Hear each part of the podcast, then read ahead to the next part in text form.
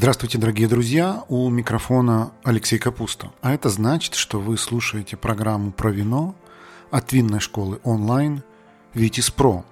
Это второй винный подкаст. Здесь мы выкладываем интервью, которые проведены в прямом эфире нашего инстаграма vitis.academy. Мы приглашаем на интервью самых интересных людей из винного мира. Сегодняшний наш гость Александр Никифоров – Представьтесь нам, пожалуйста, а потом я расспрошу вас, кто вы, чем занимаетесь, чтобы познакомить наших зрителей. Меня зовут Александр Никифоров, я э, проживаю в Австрии уже 15 лет. И, собственно, наверное, даже чуть больше занимаюсь вином. Э, если можно, то могу несколько слов о своих институтах, так сказать, да? Э, Конечно, расскажите чуть подробнее, чем вы занимаетесь. Угу. Потому что так занимаюсь вином, как бы в нашем аккаунте звучит немножко расплывчато, потому что мы-то знаем, что заниматься вином можно от того, что там возить миллионы бутылок из страны в страну и просто там дегустировать по вечерам. И то, и то будет называться заниматься вином. Конечно.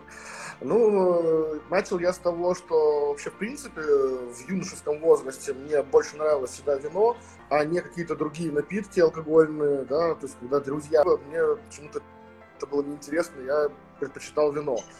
Вот. Ну, и потом, э, так сказать, просто какие-то хобби, да, вещи переросли в нечто большее. Когда переехал в Австрию, я начал э, с того, что закончил э, курсы Э, когда э, учился на управлении гостиничным хозяйством в э, колледже здесь. И после этого это переросло в ну, более профессиональные какие-то отношения с вином, потому как в отеле, в котором я работал, да, я старался развить хорошую, интересную, необычную винную карту, да, то есть это не какие-то супермаркетные позиции, которые были до того, как я присоединился команде. Вот, это действительно маленькие виноделы, э, неизвестные, но с очень серьезным качеством, да, но с ограниченным количеством э, производства. Потом меня понесло дальше, мне, естественно, стало интересно больше что-то узнавать, именно в профессиональном плане развиваться начал э, учиться в винной академии, закончил винную академию в Русте.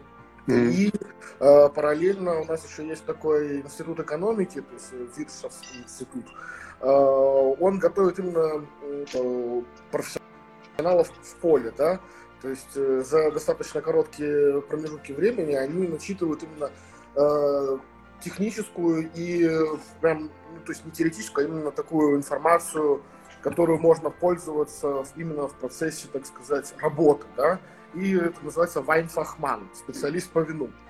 Угу. Прям так То есть это больше вот. такие и уже экономические аспекты, я да? тоже это закончил. То есть люди учат и, и как э, именно торговать вином, но и, естественно, что это такое вино, опять же, да. Ну, интересно было, конечно же, этот курс повторить просто э, в плане того, что они все-таки какие-то базовые вещи давали, там, э, как правильно дегустировать, да, как правильно mm-hmm. Э, подача температурная бутылки и так далее. Ну, то есть какие-то на самом деле. Скажите, пожалуйста, Александр, в Австрии обучиться вот на специалиста по вину, включая вот все эти курсы, которые вы прошли, это стоит дорого или это финансируется государством? На самом деле все практически, что я прошел, это государством не финансируется, потому что... То есть это некие частные да, э, штуки? Э, да, винная академия, вайн академии в Русте, это тоже, ну, такое, наполовину австрийское предприятие, ну, в смысле государственное, но все-таки это э, частное предприятие, и, естественно, за это надо платить. А, Вайнфахман в Институте экономики тоже, в принципе, ну, надо платить. Можете как-то грубо, вот, грубо, грубо вспомнить вашу инвестицию в самообразование, просто чтобы наши люди понимали, вот те, которые нас слушают и смотрят, что если они захотят поехать в Австрию и пройти вашу, ну, как бы ваш образовательный путь, то нужно приготовить вот такую-то сумму евро.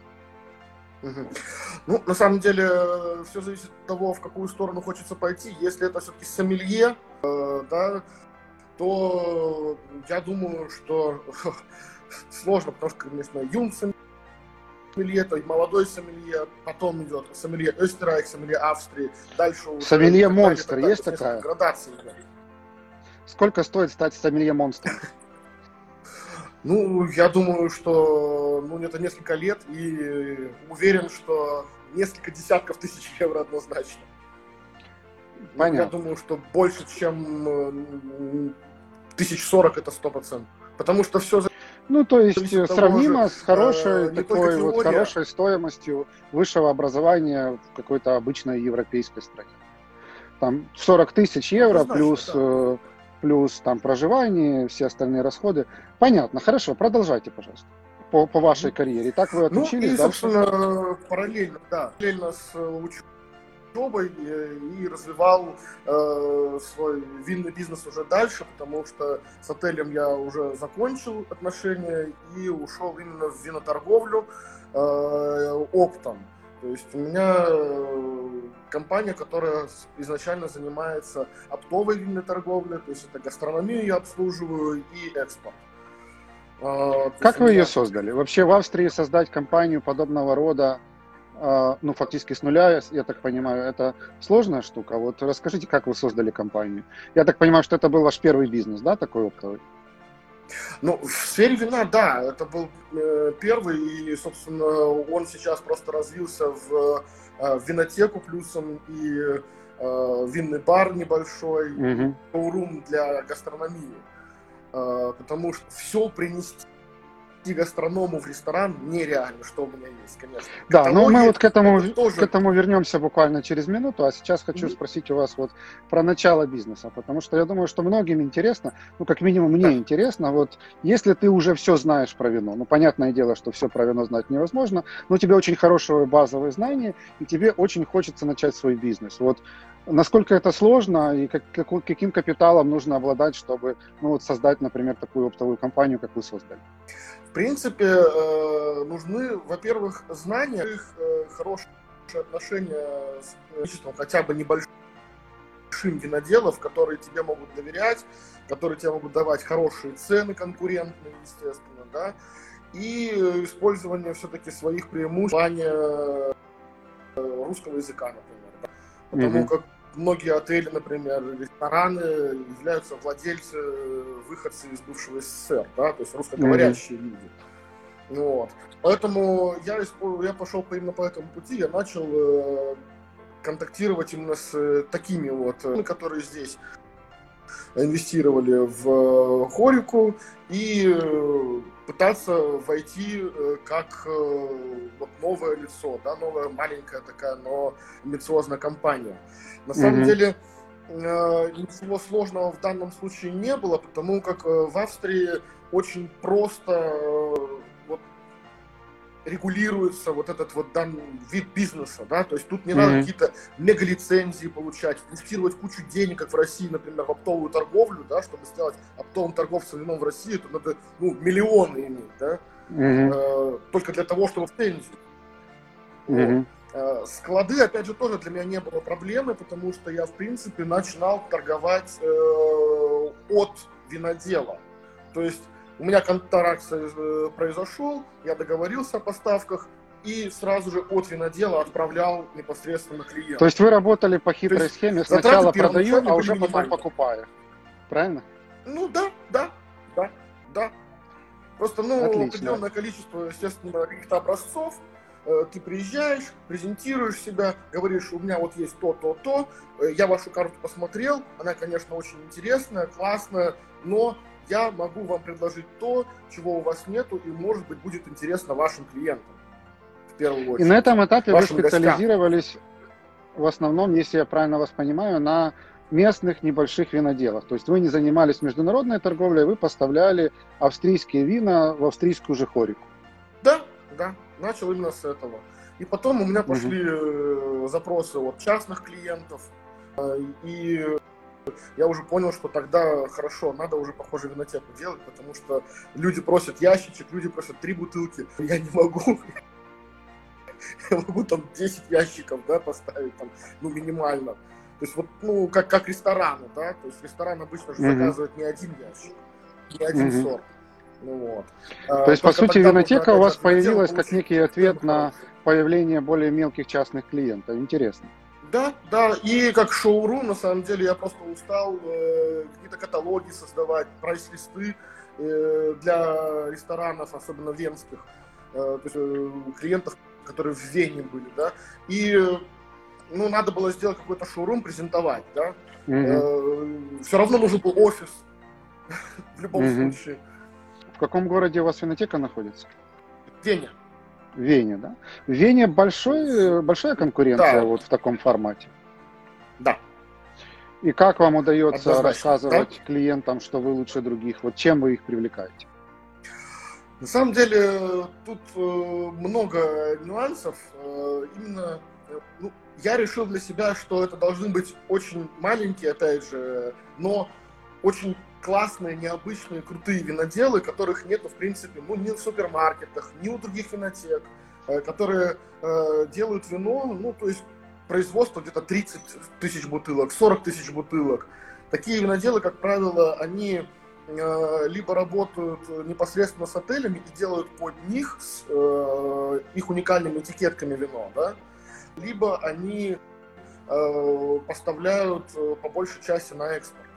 То есть вот mm-hmm. мелкие виноделы распродают в основном либо под частным клиентам, непосредственно со двора, так сказать, обхов, да, это по-немецки, mm-hmm. либо непосредственно сами ездят прямо по ресторанам, по маленьким отелям вокруг себя, продают, либо уже приходят запросы откуда-то из Германии в основном. И там э, тоже винотеки или рестораны выкупают очень много. Ну, потому что Германия, на самом деле, э, забирает... Ну, э, чуть побольше рынок, чем Австрия. То есть, если я правильно понимаю, что вот главное такое конкурентное преимущество, главное то, что называется уникальное торговое предложение, это то, что у вас такой вот вручную отобранный ассортимент э, того вина, которое вы предлагаете, и плюс это вино, которое чаще всего ты в каком-то другом месте не встретишь. То есть это некий такой более-менее эксклюзивный ассортимент. Да? А расскажите нам, пожалуйста, Александр, про немножко экономику вот винотеки. Начиная от того, вот как, как вы ее открывали там.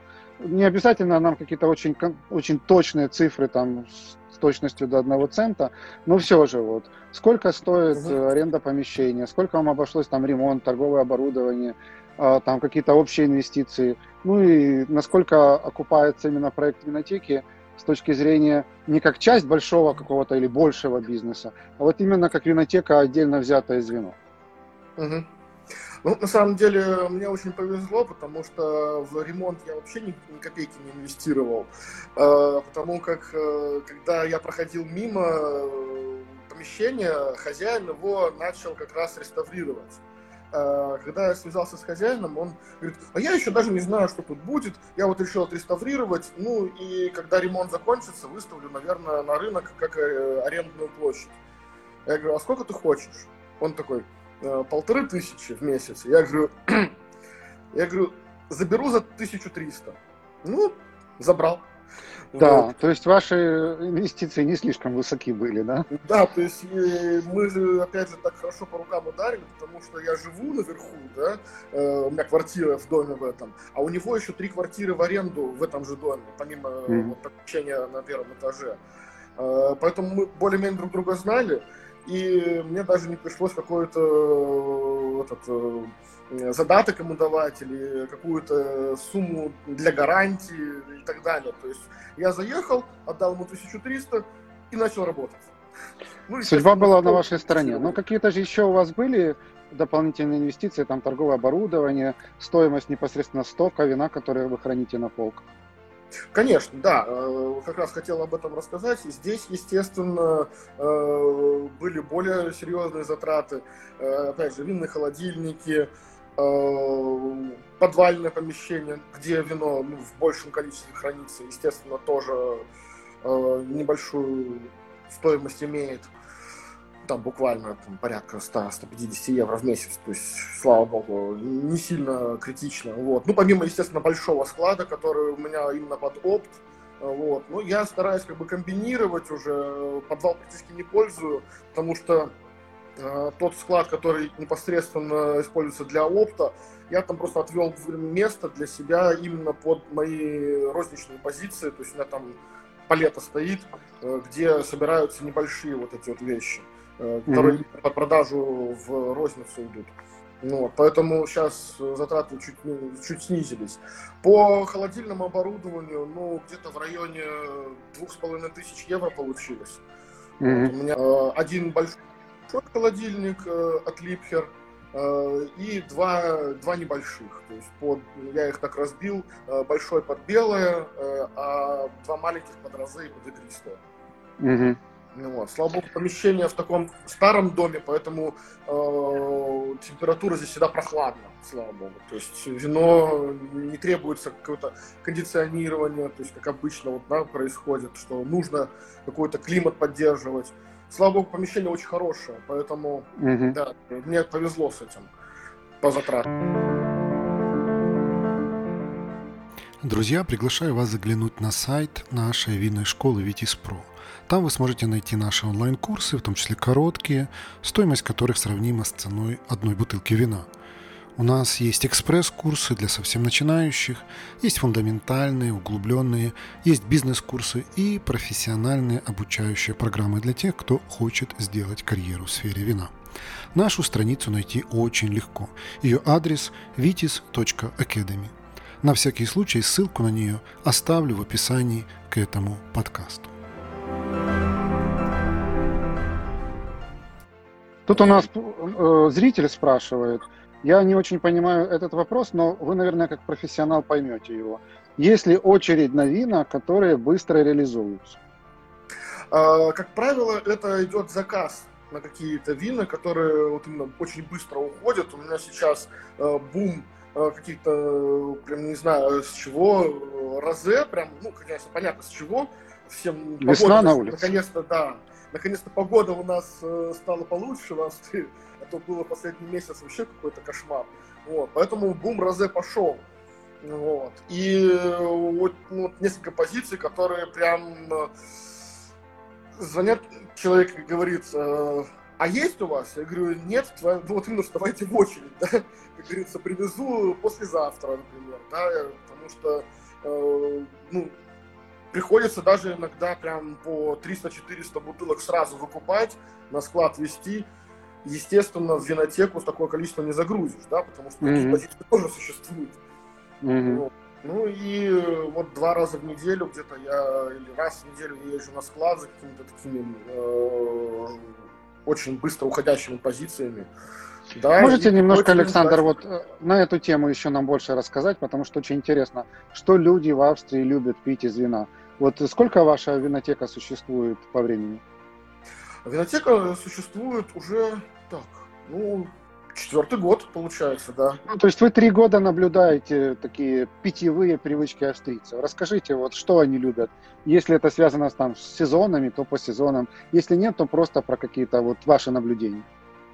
Однозначно сезонность существует, э, потому что ну, осень, зима – это красное, Э, и какие-то ну, крепкие напитки, особенно хайп последние два года, это джин, я не знаю, все на нем помешались, просто на этом джине.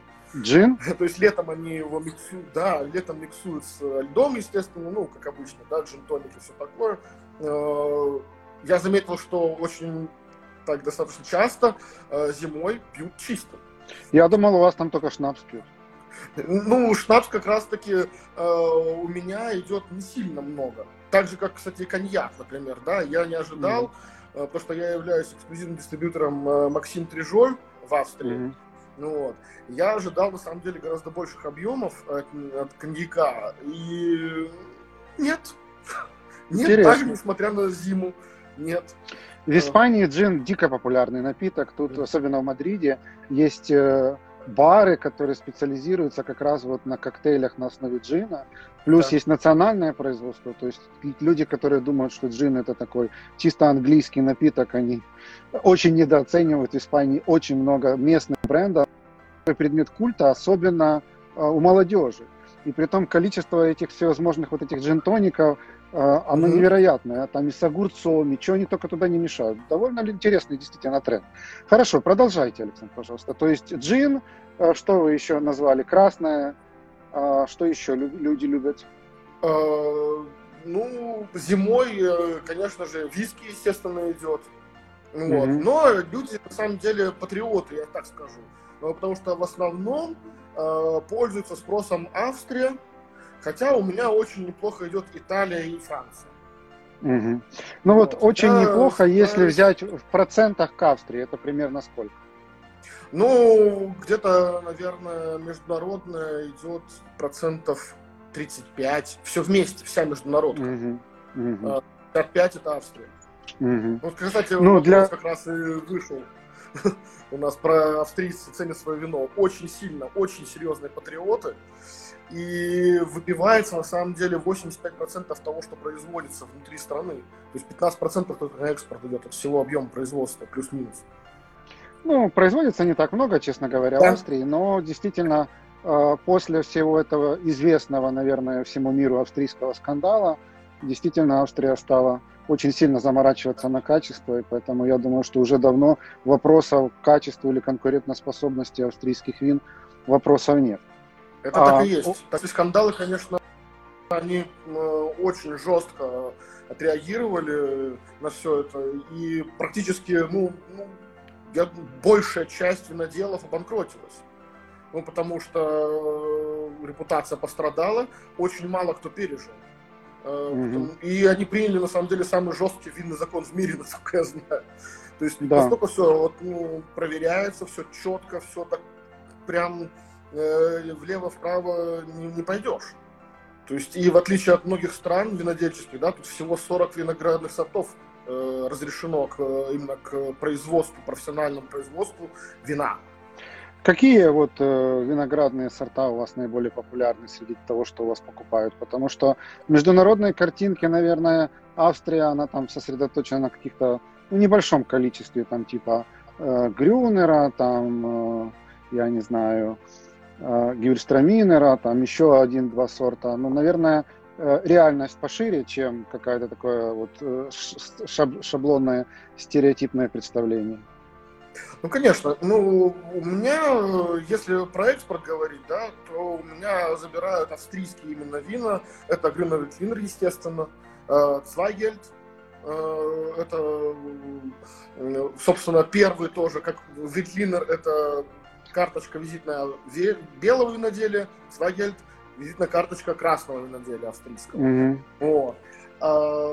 Блауфрэнкиш идет тоже местный сорт. Это папа Цвайгельта. Mm-hmm. И, ну, собственно, стандартно, то есть Каберне Савиньон э, у нас много достаточно производится. Из красных он идет на экспорт очень хорошо. Ну и кюветирование, естественно, кюветированные вина однозначно. Из белых, помимо Вельтлинера, Рислинг очень большим спросом пользуется на экспорте. Естественно, вот траминеры, Угу. Ну, не сильно, кстати, много. Шардоне очень хорошо. Угу. И вот правильно Анастасия это пишет, э, отдельной строкой, естественно, в экспорте идет сладкое вино, сладкое вино, то есть это руст, однозначно лидирующие позиции занимает э, такой небольшой городок. Кстати, там винная академия. Да, да, да. У нас часто возникает она в наших разговорах различных, видимо, mm-hmm. очень такая серьезная, серьезная академия. Да, школа очень крутая на самом деле. Э, помимо немецкого, э, английский используется в качестве обучения, но не сильно много. Ну, mm-hmm. И ребята там готовят именно по ВСТ системе, то есть все стандартизировано и так далее. То есть, ну, единственное, конечно, of Wine ты получишь не там. Понятно. Тебе все равно придется ехать. Я знаю не очень много людей, которые находятся в бизнесе и получают или хотят получить мастер вайн, потому что ну, все те, с кем я разговаривал и которые учатся на программе мастер вайн, они говорят, что инвестиции времени и усилий в получение вот этого, вот не знаю, как его правильно назвать, дипломом или статуса, оно просто огромное. И соединять это с да. постоянным бизнесом невероятно сложно. Абсолютно нереально, я бы даже сказал, потому что я говорю, я э, когда на, вот, в академии учился, ну это действительно ты обязан ездить по регионам, я имею в виду не Австрию сейчас, да, то есть ты должен поехать в Испанию, как минимум во Францию, в Италию, Новый мир, да, на виноградники посетить, пообщаться с виноделами, почву понюхать, грубо говоря, да, э, ну, чтобы понять, а что это такое, да, известняк, в конце концов, и чем он отличается от австрийского, почему, грубо говоря, тот же рислинг французский резко отличается от э, новомирного, да, или от австрийского. Mm-hmm. Вот. Э, вот это вот понимать, да, надо, потому что ты иначе, ну, просто не сдашь экзамены. Да, да.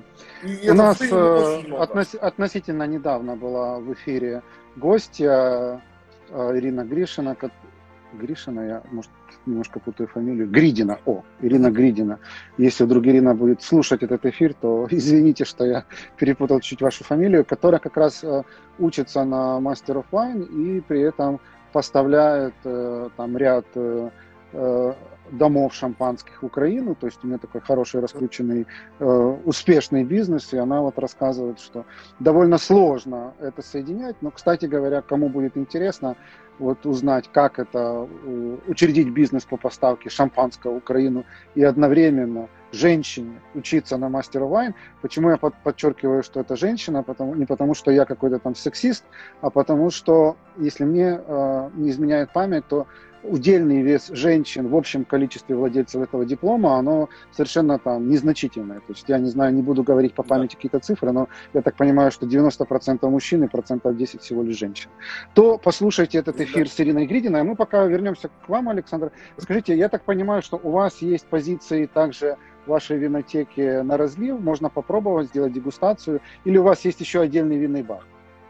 А, был, но нас убил ковид, как обычно. Вот. Но, Понятно. в принципе...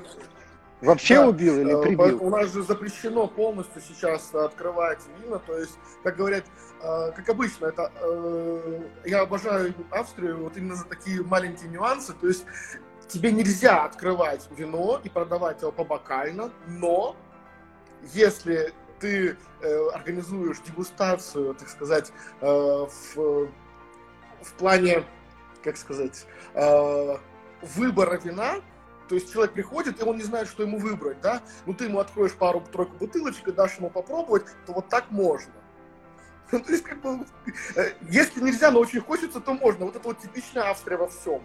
Вот честно. Я вот за это эту страну Расскажите, как вы этим пользуетесь? Ну как, э, то есть люди приходят, естественно, толпы здесь никогда не бывает, потому что, ну, э, нереально ее, так сказать, создать. А тем более, как бы сейчас вот в плане этого локдауна, хотя все, мне кажется, уже все настолько устали, что практически не соблюдают эти правила. А у вас сейчас закрыты рестораны, бары, да? Да, до сих пор. Да. Ну, в Мадриде все... работает абсолютно все.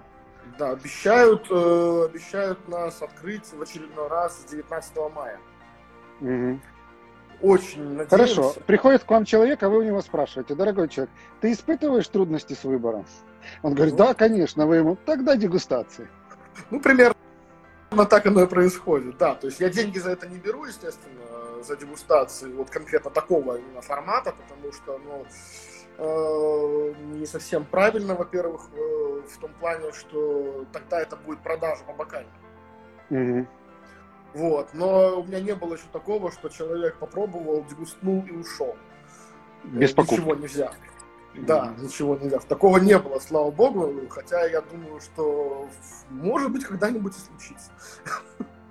Вот, но э, настолько как бы я сам лично увлечен вином и очень люблю о нем рассказывать, э, особенно когда это какие-то необычные позиции, да, то естественно, диалог завязывается, бокальчик другой, и человек уже настолько как бы хочет унести с собой что-то из, из попробованного. Вот.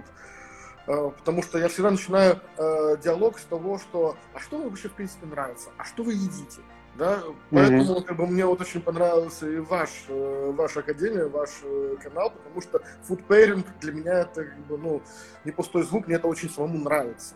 Потому что я считаю, что невозможно э, так э, насладиться полностью вином, я имею в виду за столом, да, если оно неправильно подоблено к еде. Да, да, однозначно. Особенно если очень неправильно, то можно просто убить вкус вина, да и вкус блюда. Ну, вкус блюда может быть сложнее, дело. но вкус вина точно. Да. В том-то и дело, то есть вы будете проб, ну, пить алкоголь. Если да. Э, в этом цель, пейте водку. Да, согласен. Скажите, Александр, а у вас э, сотрудники кроме вас есть? Потому что вы все время от своего имени рассказываете. Я так понимаю, вы много работаете в зале. Есть ли еще кто-то, кто работает в зале кроме вас? Да, конечно, у меня есть потрясающий сотрудник, коллега, я говорю, ну, как бы сотрудник я не говорю, потому что все-таки, наверное, коллега, это Виктория Шеремет, она у нас, э, собственно, ну, большую часть черной работы делает она, а я-то как звезда зашел, блеснул, ушел. Черная ну, работа это таскать ящики с вином из подвала вверх, правильно? Не, не этим, этим как раз таки я занимаюсь. То есть вот организация вот э, каких-то мероприятий, э, обзвон э, гостей, клиентов, там, Facebook, вот продажи непосредственно.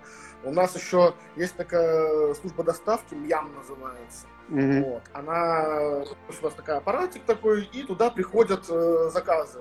Uh-huh. Люди в, через приложение заказывают вино, приезжает курьер, забирает. Вот. Тоже Виктория, естественно, этим занимается. Бухгалтерия, вот эту первичку собрать, э, разложить по-человечески, потому что я в этом То есть вы вдвоем такая человек. Dream Team? Да, да, да.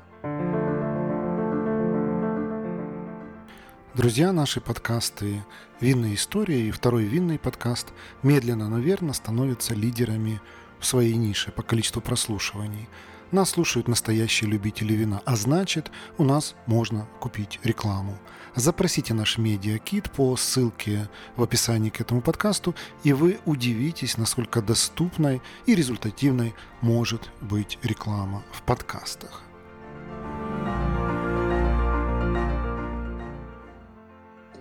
Я, говорю, я видел, конечно, Александр, в вашем э, инстаграме, что вы проводите еще дегустации такие вот, я так понимаю, специализированные. То есть берете какой-то регион или какой-то стиль вина, приглашаете гостей.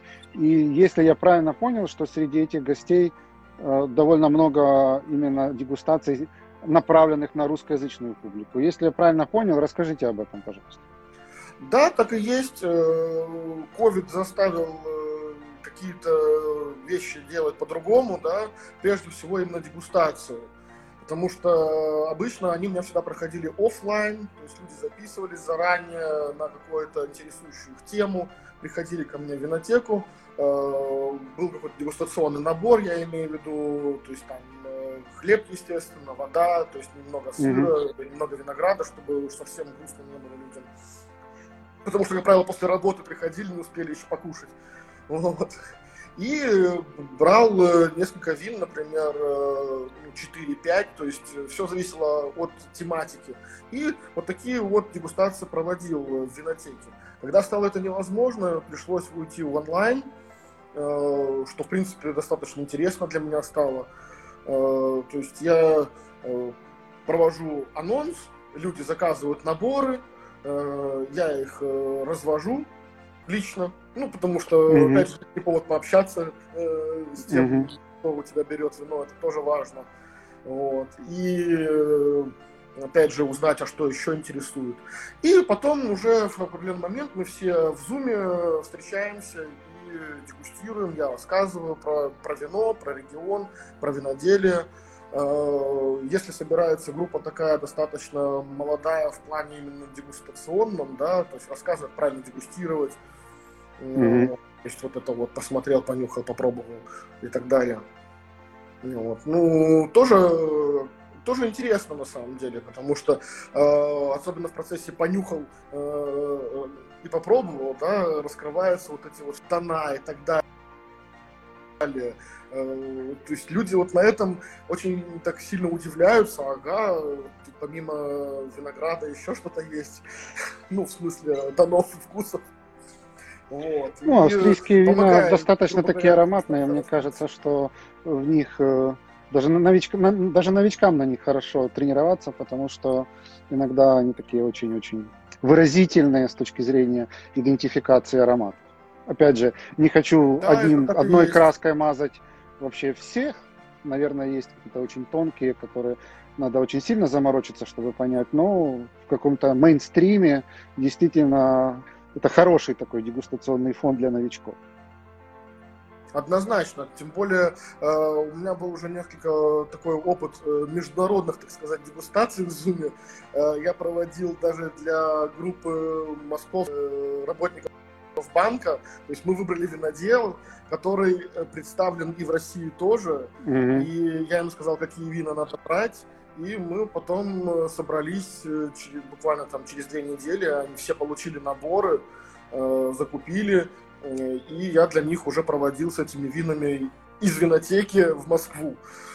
Потрясающе, кстати, получилось, очень интересно, очень хороший опыт, позитивный опыт однозначно, потому что, ну, э, опять же, про австрийское виноделие из Австрии услышать, ну, мне кажется, наверное, было бы интересно многим, однозначно. поэтому отклик такой был хороший. Э, да и для меня тоже был такой опыт э, очень интересный, познавательный. А вот, вы экспортируете онлайн, австрийские да, вина, например, в Россию? Э, вы экспортируете австрийские вина в Россию? Да, я сейчас прошел очень долгий путь э, от намерений, дегустаций, приездов, общений к непосредственно уже к продажам. Выпустил под своей маркой Quarkout Grüner Veltliner и Zweigelt – и у меня компания, я не знаю, можно говорить или нет. Можно. Мы вас для того и пригласили, чтобы вы сделали себе немножко рекламу. Спасибо большое. Очень благодарен. Да, это компания Wine Style. Они у меня закупили э, вот, и Veltliner. Э, потрясающие вина, на самом деле, в очень демократичной цене. Но когда мы про цену разговаривали, на самом деле, э, я сказал так, ребята, к сожалению, вот ниже нижнего опуститься не могу, потому как, во-первых, будет мое имя на этикетке, а во-вторых, в принципе, австрийское виноделие, я не могу продавать что-то не очень вкусное или качество, которое не отвечает, например, моим личным э, критериям, да. Поэтому, может быть... Понятно, плохое вино я... вообще греш... грешно продавать, особенно вот сейчас да. мы там на, накануне православной Пасхи говорим, можем сказать, что не грешите с плохим вином, друзья мои. Сколько на полке будет стоить ваше вино в России в рублях? Тысяча рублей. То есть 998 э, это будет Вельтлинер, 999 Свагер. Угу. Вот, есть... По сравнению там с конкурентной позицией в России, это средний, нижний средний, высший средний? Я думаю, что это даже низший средний по одной простой причине, что не такие уж э, массовые, э, а там более массовый товарищ, который ну, практически везде, в каждом супермаркете у нас торчит, он продается по более высокой цене. Угу. Ну, видимо, у него какие-то другие варианты были, я не знаю. Мне было важно именно с хорошим, качественным и недорогим вином выйти на рынок э, России, потому что э, я хотел всем показать, что австрийское вино может быть хорошим и недорогим. Вот это вот очень важно было для меня. Вот, кстати, у нас... Не обязательно э, платить очень много денег за хорошее австрийское вино. Да, поддерживаю вас. А, тут спрашивает у нас зритель, а проводите ли вы экскурсии по винам Германии и можете ли кого-нибудь порекомендовать, точнее Германии и Австрии? Но он, видимо, имел в виду не по винам, а по винодельням. И я тут не знаю, хочу ли я спрашивать у вас рекомендации кого-то по винодельням Германии, потому что это вообще тема отдельного разговора, не нашего. Но вот на тему именно винного туризма австрийского я бы, конечно, ваше мнение спросил. Делаете ли вы что-то подобное? Наблюдаете, как этот бизнес развивается или, может быть, до ковида развивался? А, да, до ковида мы делали, я лично делал, э, мы делали винные туры, э, то есть это было на 2-3 дня, например, можно было сделать э, прям по нескольким винодельным. То есть мы приезжали в какой-то определенный винный регион, винную деревеньку, э, ходили по винодельням, плюс параллельно я еще собирал в отеле э, людей и рассказывал о этом регионе, о конкретных винах, которые мы будем пробовать, э, конкретных виноделах, которых мы будем посещать, непосредственно теоретическую информацию начитывал, и потом мы уже вечером Э, шли, дегустировали и так далее, и так далее, естественно, с рассказом. Вот. Потом был ужин, потом э, люди ночевали, да, и на следующий день, если это было несколько дней, то есть мы ехали еще какой-то регион соседний, например, да, и дегустировали уже что-то другое. Либо это был тур такой выходного дня, то есть мы в субботу приезжали, я трансфер заказывал и собирал, то есть людей. Э, это всегда были маленькие очень группы, то есть 6-7 человек максимум, потому как э, ну, mm-hmm. с большим количеством людей гораздо тяжелее проводить такие вещи. Конечно, потому как это все-таки алкоголь. Э, люди расслабляются. Да, я, я вас понимаю. У меня тоже есть такой небольшой опыт работы в Испании, поэтому я вас понимаю, когда группа хорошо продегустирует, потом их нужно собирать везде, Конечно. и для автобуса, и для перемещения в следующую точку, и во всех остальных вопросах. Вы слушали второй винный подкаст от винной школы онлайн Vitis Pro. Давайте дружить в соцсетях. Посетите наш инстаграм-аккаунт vitis.academy, телеграм-канал «Второй бокал» и, главное, загляните на наш YouTube-канал «Что пьем?». Ну, а если у вас возник вопрос, а почему этот подкаст называется «Второй винный», то я рекомендую вам найти наш первый винный подкаст. Он называется «Винные истории» и посвящен истории вина как части нашей с вами цивилизации.